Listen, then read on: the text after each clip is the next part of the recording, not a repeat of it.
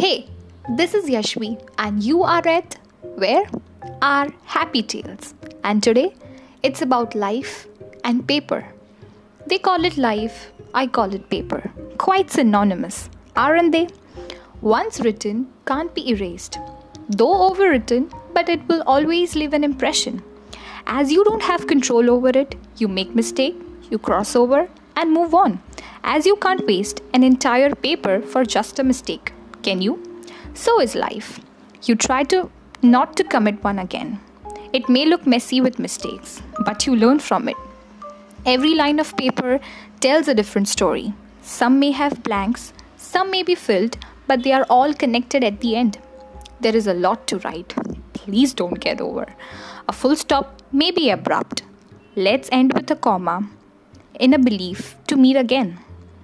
It gets pale with time, shattered in pieces, some part lost to the grave of time, yet I long to adhere to it. It could be filled with colors or it may be blank, but that's up to us. Isn't it? It is sensitive. One stone can't be restored, yet can be recycled to make up the loss. It's blank till we write, and what we write decides how it gets, but that's totally up to us. We wish to write that many could read and get inspired. As we know, good always leads to glory. And bad? Well, your paper will be used by others to clear their shit. That's not what we endeavor, right? The color of the paper decides the color of the pen, and not the vice versa.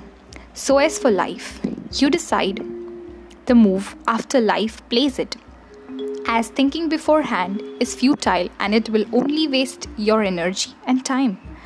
The paper is limited and so is life. Let's think before we act, as once done can't be undone.